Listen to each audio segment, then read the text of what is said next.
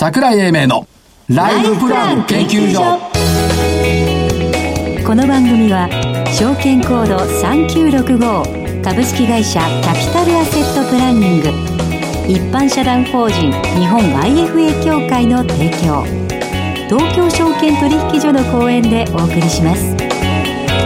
こんにちは、2週間ぶりです。研究所所長の櫻井英明です。そして日本 IFA 協会の正木昭夫です。そしてアシスタントの飯村美希です。よろしくお願いします。よろしくお願いします。なんか番組始まる直前に、ヒートテックの長く着るのがいいのかどうかっていう着心地の話をしてましたね。色が焦るとかね、色あせてもいいんですよとか言ってましたけど、どうせ見えないんだからっていうのと、あと長く着てるとへたってきて気持ちがいいっていうのもありましたね。あ、気持ちがいい素晴らしいね。恨まれない、恨まれない言い方ね。ということで、日経平均株価は今日は続落ですね。56円安、3万コロ236円、ファーストリテイリングの上昇寄与度が170円。はい。何なんだろうね。だけど昨日は全く逆だったじゃないですか。値上がり銘柄数がめちゃくちゃ多いのに、日経平均マイナスだったりとか。そんなこともある。ある。というところなんですが、まあ3万円乗っかってきたっていうことで、正木さん感激ある？ありますよ。あ、そう。感激はありますよ、これ。3万円って。これね、大きく分かれるのはね、壁がね、50歳のところにある。おお、壁がある。ある。オーバー50歳ね、オーバー50歳、50歳以上は、ビフォアバブルだからバブル経験してるのよ、一応社会人として。これでね、50歳以下はもう社会に出た時はバブル終わってるわけ、そうするとね、ここで大きな違いがある、だから雪やコンコンって歌あるじゃない、ありますよ。犬は喜び庭駆け回りってあるじゃない、猫はこたつで丸くなる、じじいは喜び庭駆け回り、駆け回ってますね。若手はこたつで丸くなる、若手は怖いんだ、上がってくると。ああ、でもそうかも。私生まれて初めて見ましたもんね、でしょ。だ年寄り喜び庭駆け回りか、若手はこたつで丸くなる、という状況ができているのと、あとね、正木さんの望んでいた時代が来ましたね。参りましたか。この間ね、日照館という取引所の横にあるビルの喫煙所でタバコ吸ってたの、若い女性と上司、会話、天引きのやつが紙が来たんですけど、今までマイナスだったのがプラスになってるんですよ。やっぱりどうしたらいいですか、どうしたらいいですか、どうしたらいい、持ち続けなさい。その上司のおじさんはそんなこと言ってなかったよ。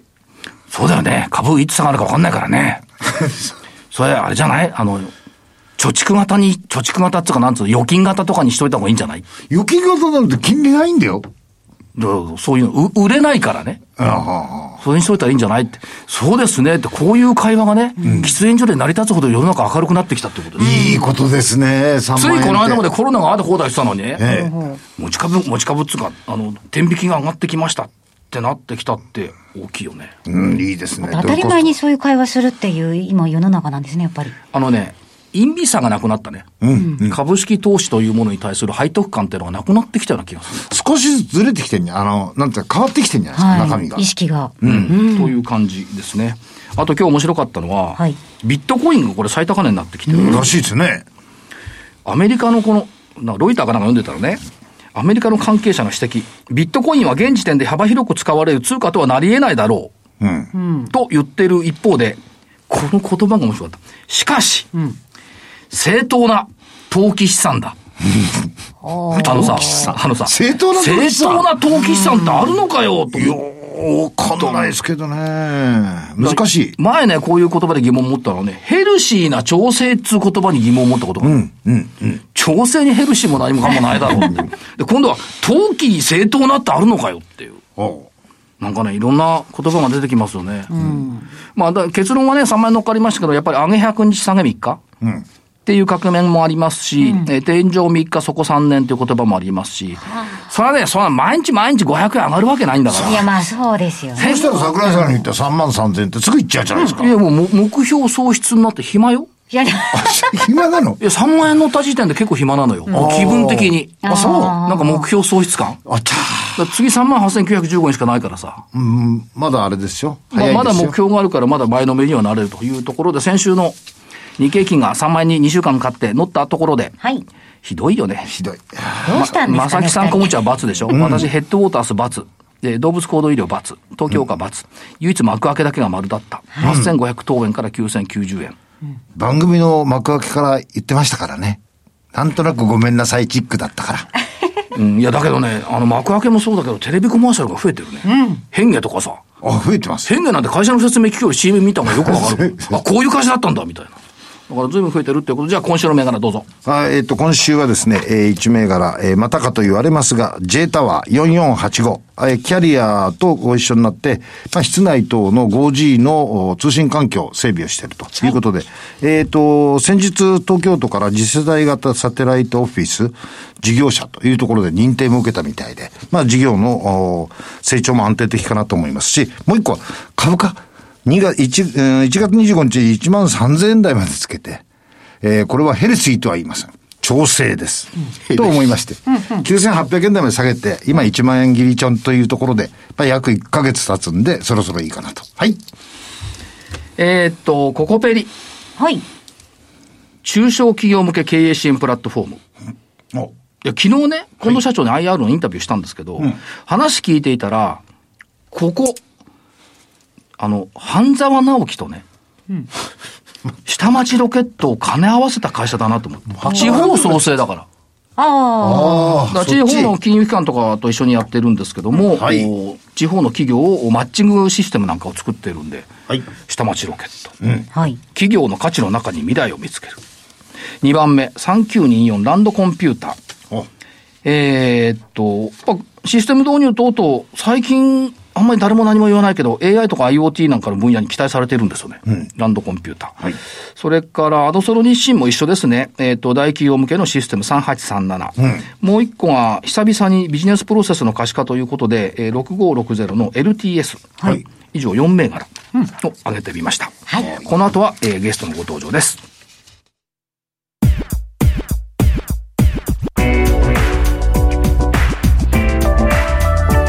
櫻井英明のライフプラン研究所。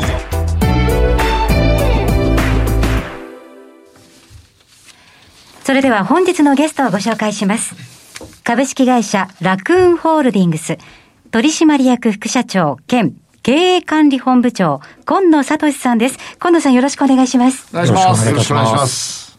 その都度その都度お話を伺っているんですけども、はい、どうでしょう、その新型コロナウイルスによる変化って何かありましたですか？そうですね。1年ぐらい前ですね、ちょうど、コロナの感染が拡大した時期から、はい、我々の、業績というか、業用というか、にはすごく大きな変化がありますね。で、特に我々、B2B の e コマースの事業と、あと、ファイナンス分野の事業をやってますが、はい、特にその EC 分野ですね。今まで、やっぱりもう B2B の取引ってほとんど問屋取引だったんですね。いわゆるオンライン、オフラインの取引だったのが、一気にオンラインの方に、流れてきたというところで、我々の業績を、引き上げる。結果としてはそういった要因になってますね。はい。あとはこれ1年ぐらい前ですかね、そのコロナが日本に出始めてきた頃に、はい、マスクとか除菌のグッズっていうのが、はい、やっぱり増えたじゃないですか。はい、そうですね。で、今になると落ち着いてきたと思いますけども、うんうんうん、一方で、スーパーデリバリーっていうのは、もともとはそのアパレルとか雑貨が中心だったですけども、はいはい、この流れっていうのは、マスク除菌を通じた流れっていうのは、アパレルとか雑貨に流れてきてるみたいなとこあるんでしょうか。そうですね。昨年のですね、2月あたり、ちょうど1年ぐらい前からですね、あとそこから数ヶ月間は、かなりマスクとか除菌グッズっていう、言ってしまえば一時的な需要ですね。はい。そこがかなり大きかったんですね。で、ただし、その裏で、実はアパレルだったり雑貨だったりっていう、通常の我々が主力で扱っている商品ですね。そこを、買い求められる方、の登録が増えたりとか、そこの流通額が大幅に増えたりということが実は起きていて、はい、でそれがずっと継続しているという状況ですね。ということは、スーパーデリバリーの良さを知ってくれる人が、双方ともに増えた。そうですね。やはり今申し上げた通り、買い手がですね、まずすごく、増えましたね。やっぱり問屋さんに、行くよりは、インターネットで、仕入れられるんであれば、そっちの方が便利だよということで、仕入れる方が増えて、で、一方でそこで売られる方ですね、メーカーさんですね。はい。で、こちらもですね、やはり問屋さんに卸すというのも当然、今後もやられるんだと思うんですけども、やはりインターネットも重要なツールとして認識いただいたようで、かなり流入が加速している状況ではございます。あともう一つはそのもっとたくさんの企業に使ってほしいということで利用者を増加させるという方向を持っておられますけども、はい、その中ではやっぱりその料金設定っていうのが随分これ変わりましたよね、はい、出店基本料廃止。はい、そうなんです。これ11月からですね、まあ、昨年の11月からですね、開始し変更したものなんですけども、以前はですね、月に4万円の基本料という、まあ、これは売れても売れなくてもいただくもの。で、プラス、まあ、手数料がですね、まあ、売れた金額の 10% という形でやらせていただいてたんですね。で、これをまあ、11月以降の契約企業から、その4万円というのをまあ、完全に廃止しまして、で、その代わりにその手数料率をまあ、15% スタートの、まあ、まあ、ディスカウント、ボリュームディスカウントがあるんですけども、基本的に 15% スタートに変えさせていただいてます。で、これはですね、やはりまあ我々中小企業さんが中心になりますので、取引先がですね、やはり最初の、毎月かかる4万円というのをなくすことによって、まあ入会者ですね、を大幅に増やして、で、退会者を大幅に減らすという、そんなことが目的になってます。まあ、第三四半の決算発表間もなくなんで、ギリギリのところなんですけど、はい、まあ、細かい数字はあるんですけど、ちょっとなかなか話しにくいタイミングであるんです。これ、出店しやすいっていうふうに考えていいんですよね。まさしくその通りですね。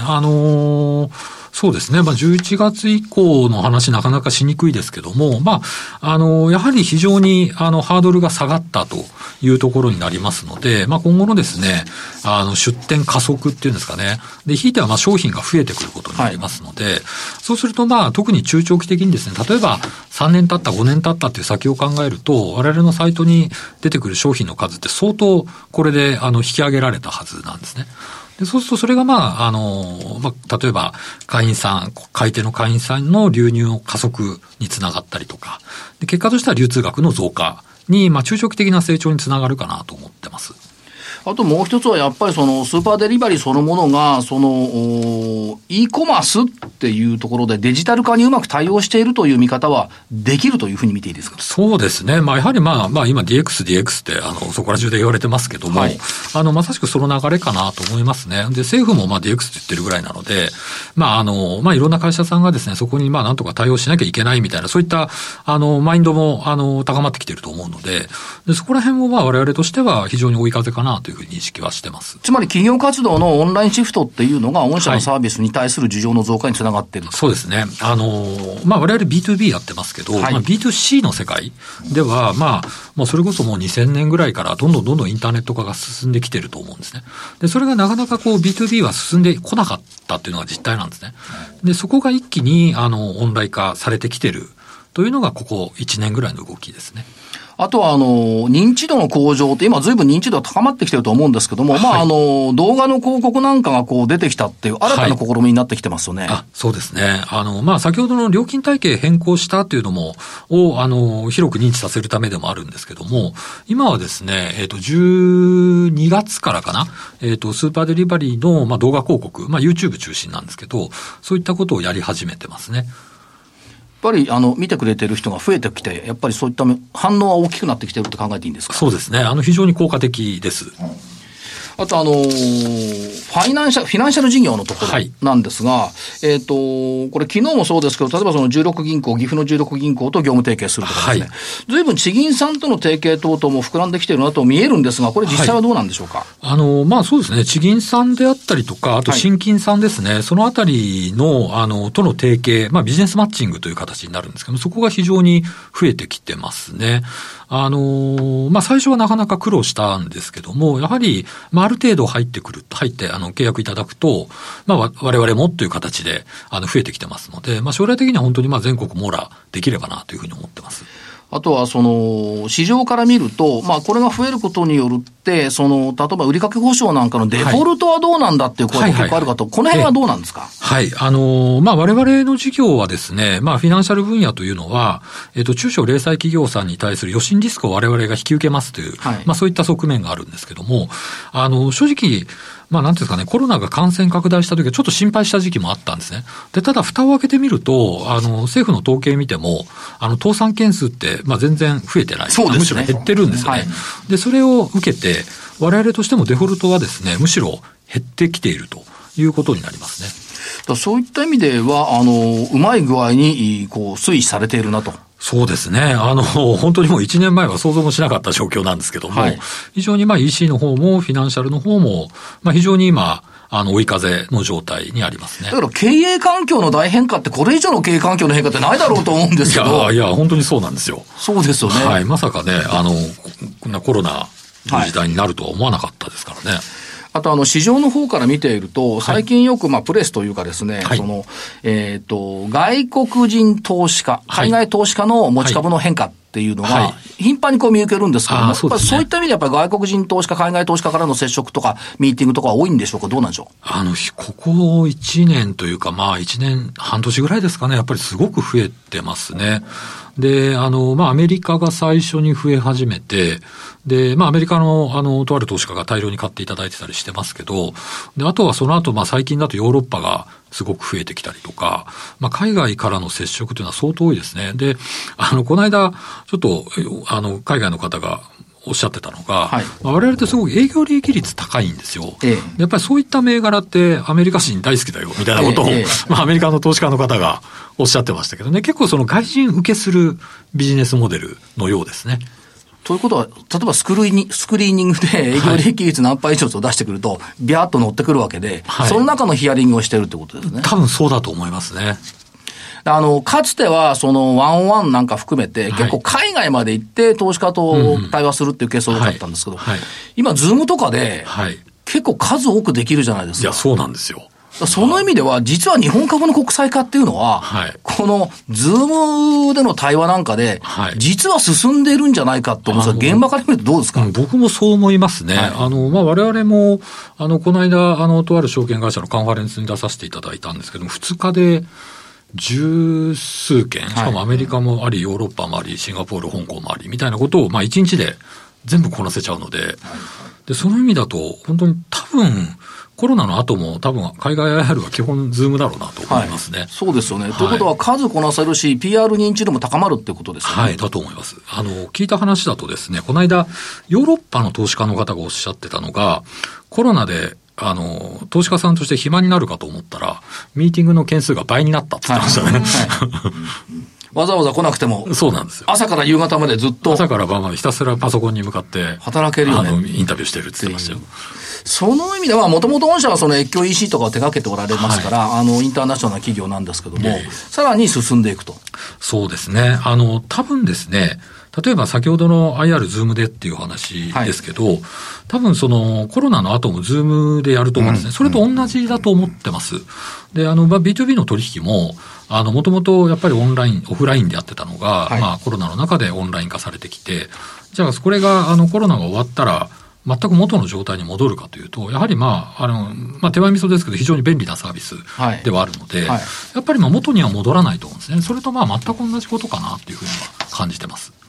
そういった意味では、一つの変化がうまい具合に企業の拡大のきっかけになった部分もやっぱりあったってことですね。はい、そうですね。そこは確実にあったと思います。で、副社長の話聞いてると、やっぱりラクーンさんも半沢プラスそこに行きますか。なんかですか。下町ロケットのイメージないですか。なるほど。だってフィナンシャルやってるでしょ。そう。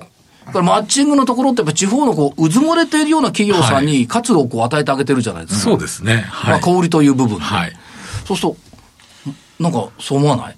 うん。旅屋さんですよ。半沢副社長っていう。はい。副社長。感じ。なるほど。はい。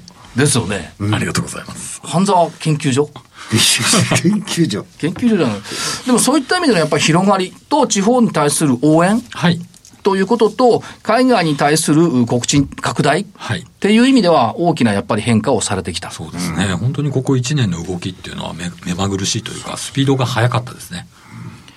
ヨーロッパとかアメリカとミーティングやると朝早くて大変じゃないですか。朝の8時ぐらいからアメリカとやって、で昼はシンガポール、香港とやって、で夜ヨーロッパみたいな感じですね。はい、大変ですよね。大変です。ということで、IR の現場も実は大変だっていうのを伺いながら、最後投資家さんにメッセージ頂戴できますか。はい。我々の名前、ようやく株式のマーケットでも徐々に知っていただく方が増えてきたというのがここ1年です。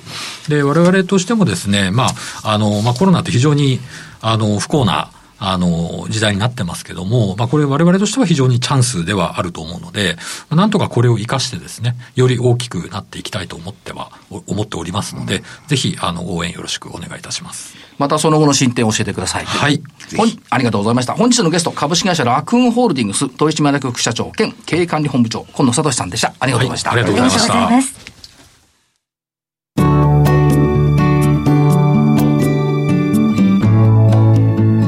今週のライフスイート、さて、今週もシニアライフ、経済的にゆとりのある暮らしを実現するために今からでも間に合う収支改善計画をテーマにお話を伺います。ゲストはマニュライフファイナンシャルアドバイザーズ株式会社の IFA 福山康平さんです。福山さん、よろしくお願いします。よろしくお願いします。さて、今日細かいテーマとしては、今までお勤め人の皆さんの収支改善計画でしたが、今日はなんと経営者編というふうに伺っているんですが、はい、経営者の方の節税とかいろいろそういうふうに伺っても、私ちょっと経営者でも何でもないんでよくわかんないんですけど、正木さん。はい。まあ、今日はちょっと私の方で加わらせていただいて、はい、まあ、福山さん、よく経営者だから使える節税対策みたいなものってありますよね。ありますね。この辺ちょっとお話しいただけます？はい。一般的によく知られているのが、例えば小規模企業共済なんていう制度がございましてね、これはまあもちろん飯村さんが利用できる制度で、はい、最近ですね、すごくこれを導入する会社さんが増えてるという制度があるので、実はそれを今日はご紹介できればと思っています。はい。で、名前で言うとですね、ちょっと聞き慣れない言葉かもしれないんですけれども、うん、企業型のですね 401K っていうですね、うん、はい、まあ、別名 DC とかですね、はい、いろんな呼ばれ方があるんですが、今日はまあ企業型 401K というふうにお伝えしたいと思います。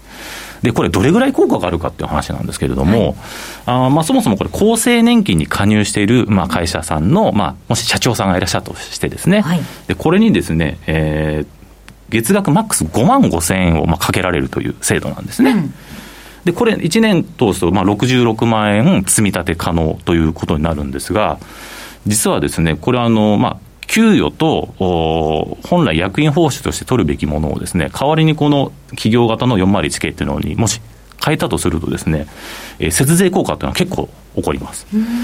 はい、で具体的にこれ、例えばまあ 30% の所得税と住民税の税率の社長さんだとすると、まあ、年間16万円の税金が安くなり、うん、はい、さらにこれはですね、社会保険料も個人負担が7万円下げられるというですね、足して23万ですか、うん、なかなか大きい効果のある制度になっています。はい、すごいよね、うん、66万ずつ貯まったいって、うん、節税効果でもって23万円、はい、こうなると相当その差は大きいですよね。うん、そうですね。でもちょっといいですか、はい、経営者ってどれぐらいの規模の経営者の人なんですか？なんかほら、なんか何十人以下はダメとかあるんじゃないんですか？ここをお聞きするべきですね。はい、そうですね、うん、実はですね、これ結論から言うと一人の、うん、社長さんしかいらっしゃらない会社でも実は加入ができます。あ、そうなんですか。はい、ただですね、これはこの 401K を運営している、はい、まあ、金融機関さんによって、うん、まあ、1人から OK という会社もあれば、はい、最低50人最低100人という、まあ、違いもあったりするので、うん、まあ、そこについてはちゃんとどういう会社を選ぶかというところがやっぱりポイントになるから。それなんか相談しに行く場所によって違うんですか？ IFA に相談していただければ細かくお話しいたします。いや、本当それじゃあやっぱお話聞いてたら IFA さんに相談行かないと分かんないですね。そうですね。はい、というかこれだけまあ先週までやってました控除の話もそうですけど、いやー、やっぱりプロにいろいろ聞くのが一番ですね。そうです。ですから税理士事務所とかってハードルが高いじゃないですか。はい、その前に、うん、IFA に相談されたらよろしいと思いますよ。はい、はい、もう個人の皆さんも経営者の皆さんも、はい、まず生活改善のようにいろいろね、なんかを見ていただけますから。そうですね。ちょっと家計簿作って相談に気になる方行っていただきたいですね。はい、ぜひお気軽に。はい、はい、では、福山さん、お話いろいろいただきましてありがとうございました。ありがとうございました。以上、今週のライフスイートでした。それではここでお知らせです。株式会社キャピタルアセットプランニングは金融機関に最先端のシステムを提供しております。証券コードは396539老後。フィンテックにより日本人の豊かな老後と円滑な相続事業承継を創造することをミッションとしております。国内42社の生命保険会社のうち2社に1社が当社のシステムを利用し、生保の設計から申し込み、契約締結に至る生保販売プロセスをペーパーレスにより実現しております。また、障害資金繰りをスマホで予想するライフプランアプリ、資産家向け相続財産承継システムを開発提供しております。証券コード3965、39老後。キャピタルアセットプランニングは、フィンテックによって人生100年時代の豊かな老後を実現いたします。資産運用の目標設定は、人それぞれにより異なります。個々の目標達成のために、独立・中立な立場から専門性を生かしたアドバイスをするのが、金融商品仲介業 IFA です。一般社団法人日本 IFA 協会は、企業 IR 情報を資産運用に有効活用していただくため、協賛企業のご支援のもと、この番組に協力しております。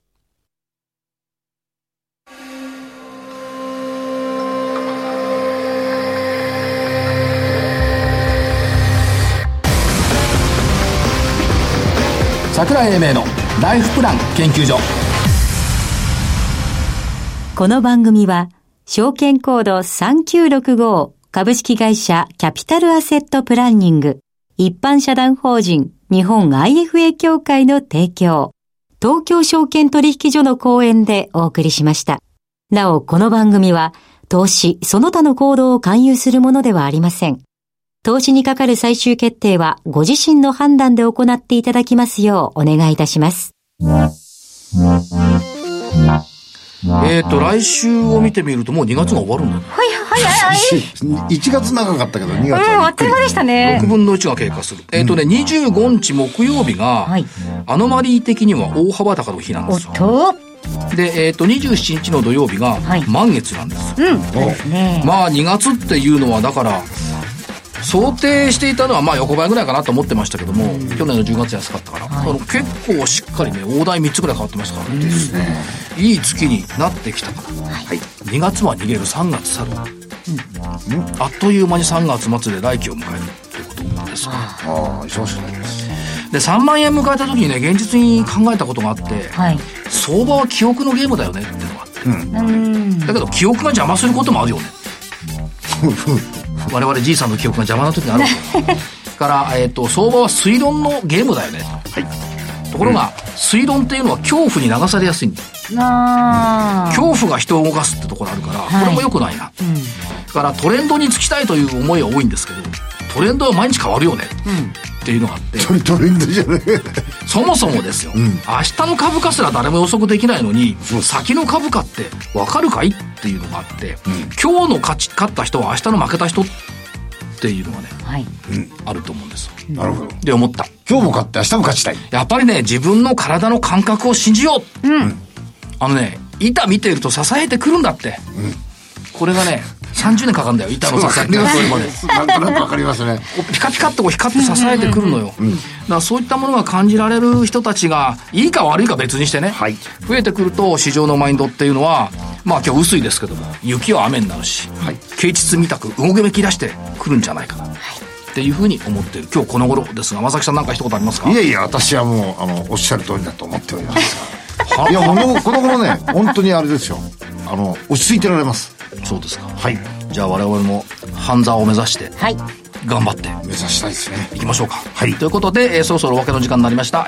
本日この辺りで失礼します。所長の桜井英明、そして日本 IFA 協会の正木昭夫、そしてアシスタントの飯村美樹でした。それでは来週のこの時間までごきげんよう。